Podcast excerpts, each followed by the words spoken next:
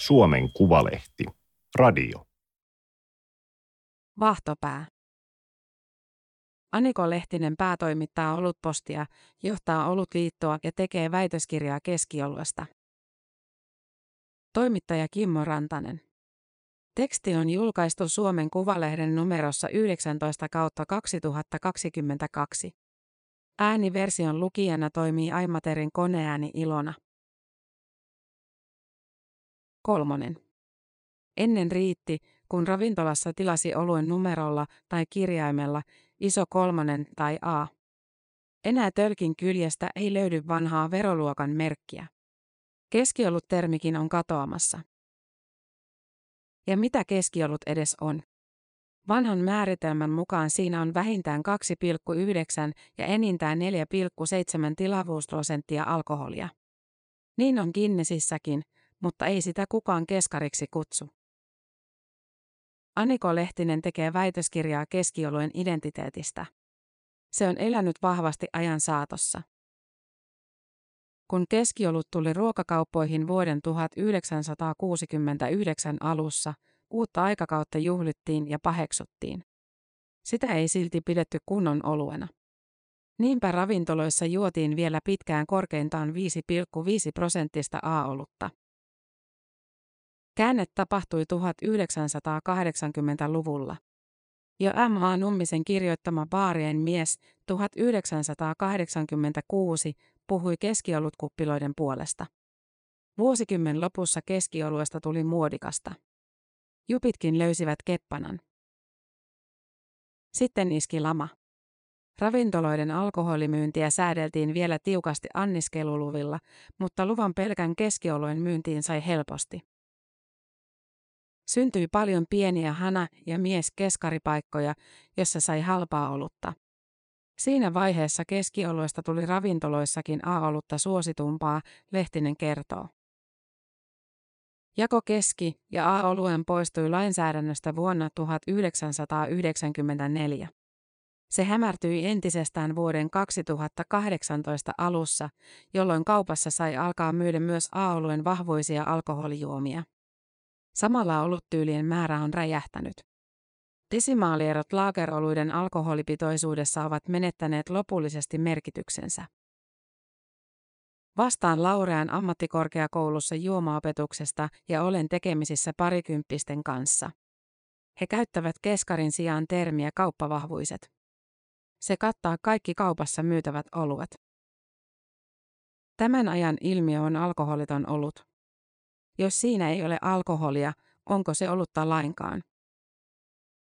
Onne sanotaan, että alkoholi on olennainen osa olutta, mutta on meillä humalattomiakin oluita, sahti yhtenä esimerkkinä, Lehtinen sanoo. Olut asiantuntija nauttii itsekin usein ruoka- tai janojuomana alkoholittoman oluen. Alkoholi on kuitenkin päihde. Jos joka päivä joisin alkoholillisen oluen, kyllähän se vaikuttaisi minuun. Vielä 1970-luvulla uskottiin näkemykseen, ettei pienelle lapselle voi opettaa samanaikaisesti kahta kieltä.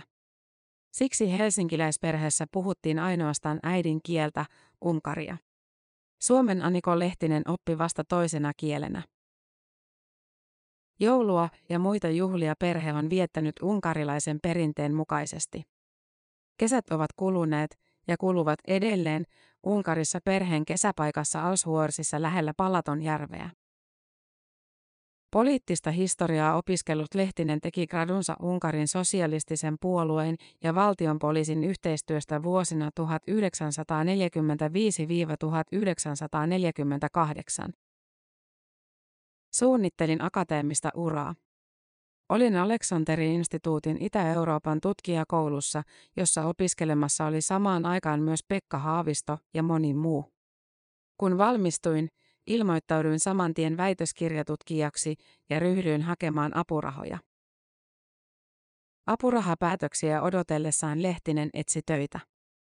Silmiin osui Sinebrykoffin ilmoitus, jossa haettiin opettajaa kauppojen ja ravintoloiden olutalan työntekijöille suunnattuun opetusohjelmaan. Vaatimuksena oli soveltuva korkeakoulututkinto ja ravintola-alan kokemus. Jälkimmäistä Lehtinen oli hankkinut opiskeluvuosina rahoittaessaan opintoja työskentelemällä baareissa ja ravintolapäällikkönä. Hän haki paikkaa ja sai sen. Vuoden projektiksi suunniteltu pesti muutti elämän suunnan. Lehtinen oli Koffilla 14 vuotta. Uudessa työssä Lehtinen kiinnostui oluen kulttuurihistoriasta ja siitä, että jokaisella suomalaisella on jonkinlainen suhde olueen, negatiivinen tai positiivinen. Niilläkin, joille mallasjuoma ei maistu. Olut, kuten muutkin alkoholijuomat, on siirtymäriitin symboli.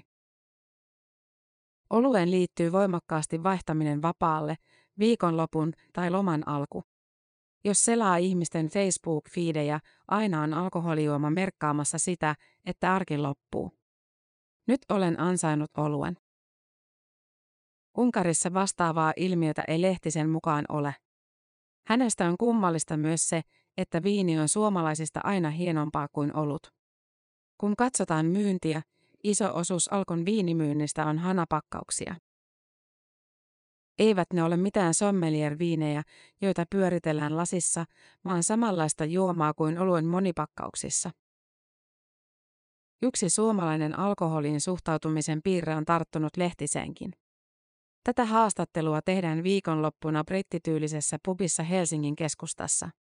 On keskipäivä ja lehtisellä edessään kuppi kahvia. Mietin, että voisin ottaa oluen, mutta otin kahvin. Se on juuri sitä, että meillä on moraalisia asenteita suhteessa olueen. Jos on aamu seitsemältä lentokentällä lähtemässä lomalle, silloin voi kyllä tilata oluen. Lehtisen ollessa Sinebrykofilla alkoholitonta olutta yritettiin myydä ravintoloille lounasjuomaksi. Ravintolayrittäjät eivät innostuneet. He sanoivat, etteivät ihmiset ota alkoholitonta olutta, koska se näyttää siltä kuin he dokaisivat lounasaikaan. Meillä on ajatus, että ihmiset heti dokaavat, jos he juovat olutta epätavalliseen aikaan. Lehtisellä on omilta raskausajoiltaan 2000-luvun alusta vastaavanlaisia kokemuksia. Hän oli silloisen miehensä ja yhteisten pienten lasten kanssa ravintolassa edessään lasillinen alkoholitonta olutta.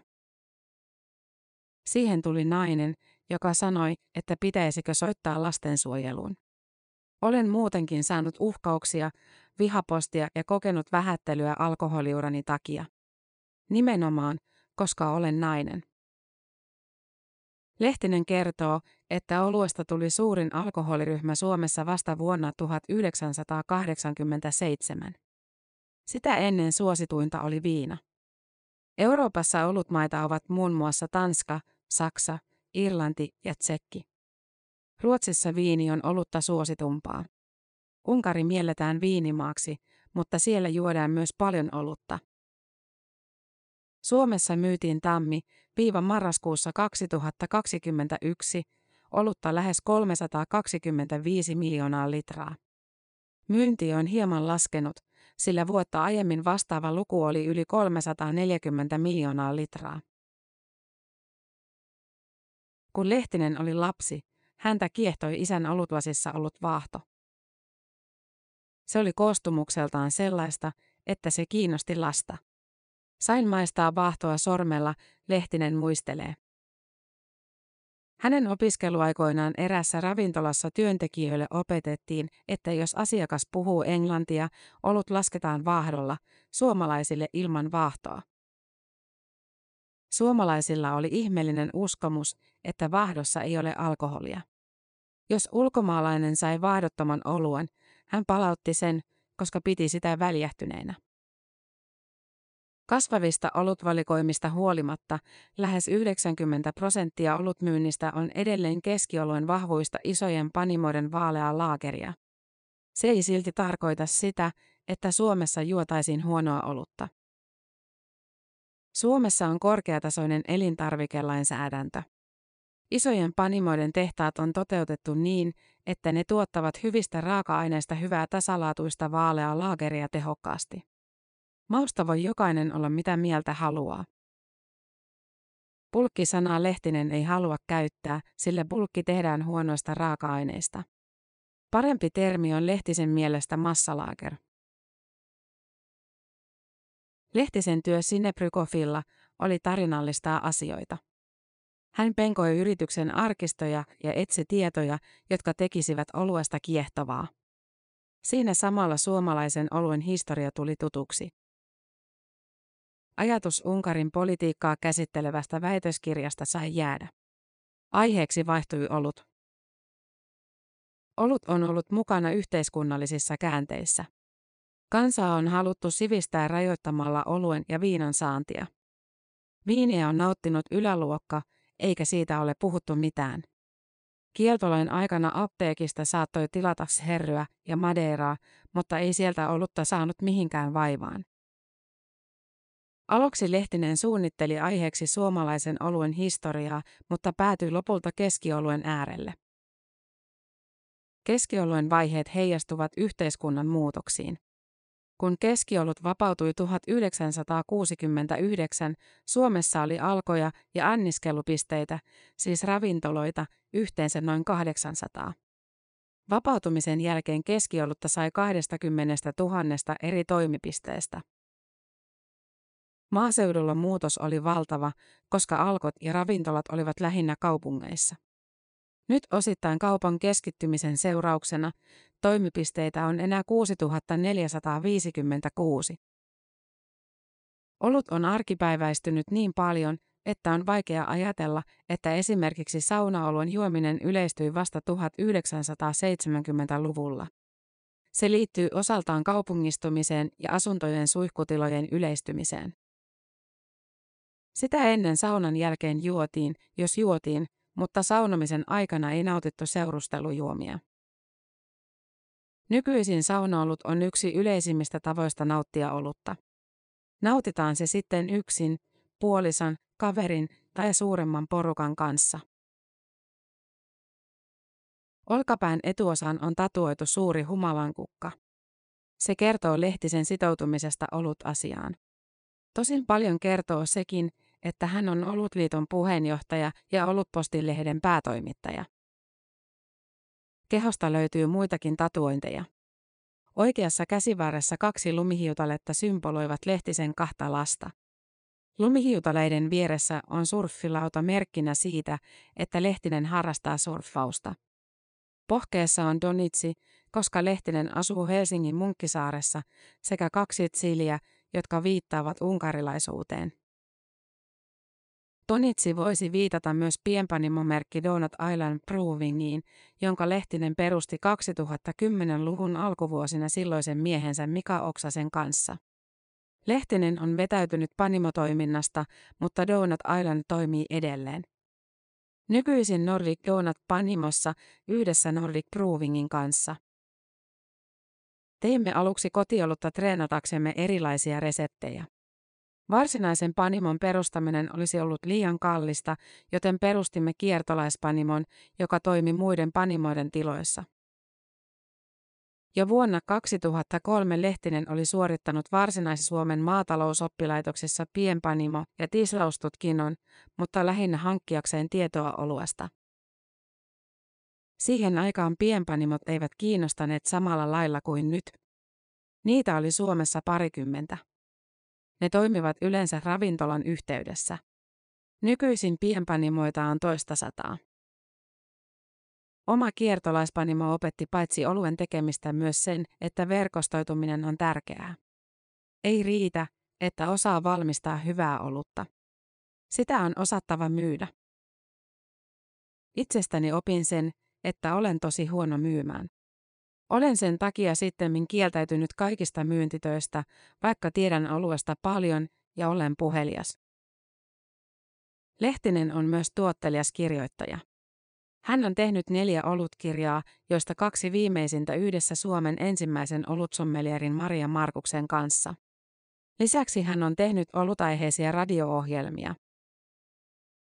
Jos töitä kasaantuu liikaa ja stressi uhkaa, Lehtinen vilkaisee oikean käden rannettaan. Siihen on tatuoitu teksti ei paniikkia. Tämä oli Suomen Kuvalehden juttu Vaahtopää. Ääniversion lukijana toimi Aimaterin koneääni Ilona. Tilaa Suomen Kuvalehti osoitteesta suomenkuvalehti.fi kautta tilaa.